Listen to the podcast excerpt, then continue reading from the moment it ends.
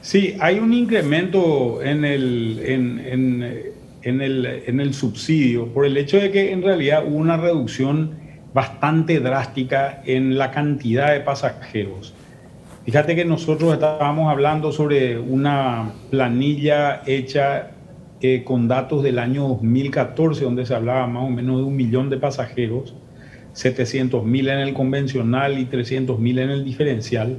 Ese número está hoy más o menos en alrededor de 300, de 320 mil, 330 mil más o menos en el mes de marzo y bajó incluso más en el mes de, en el mes de abril a alrededor de 280 mil eh, pasajeros. Obviamente esto implica una necesidad de, un subsidio o de incrementar eh, el pasaje.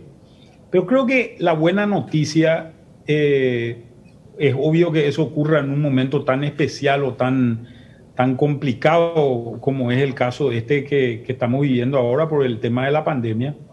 Pero creo que lo más interesante de todo esto es cómo se va cambiando el sistema de subsidio. Anteriormente te daban un subsidio, se calculaba un valor, muevas o no muevas los vehículos, en realidad eh, te, te, pagaban el, valor correspondiente teniendo en cuenta la cantidad de vehículos que, que, tenías, ¿verdad? O la cantidad de vehículos que figurabas que tenía, ¿verdad?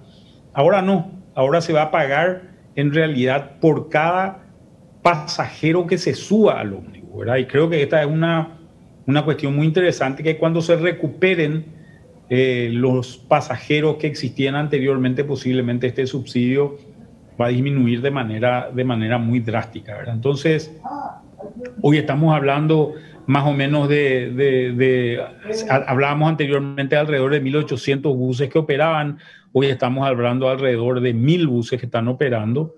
Y el sistema de pago, según el decreto que se sacó, exige también una serie de cosas para, para, las, para las empresas que, que, están vinculadas a, a, este sistema, como ser el caso de que no pueden operar, eh, operar con permisos cancelados o medidas cautelares que anteriormente era muy común que se opere, eh, que tengan que tener su certificado de cumplimiento tributario al día, por tanto sus impuestos pagados al día, que tengan eh, la inspección técnica vehicular, que que también debería, debería existir, que estén en, todos sus funcionarios en IPS, todos sus funcionarios en el Ministerio, en el ministerio de, de, Trabajo.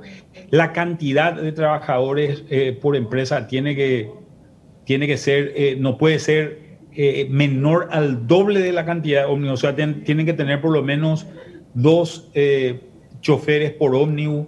En fin, una serie de, medidas que yo creo que son eh, positivas y que, y, que constituyen un avance en función de lo que, de lo que se tenía anteriormente. En términos prácticos, doctor, eh, ¿cuánto es la variación en el subsidio en lo que es eh, servicio convencional y servicio diferencial? ¿Cuánto es lo que aumentó? ¿Cuánto aumentó el subsidio, Messi? Sí, el subsidio. Sí, el subsidio aumentó en un valor relativamente importante, ¿verdad?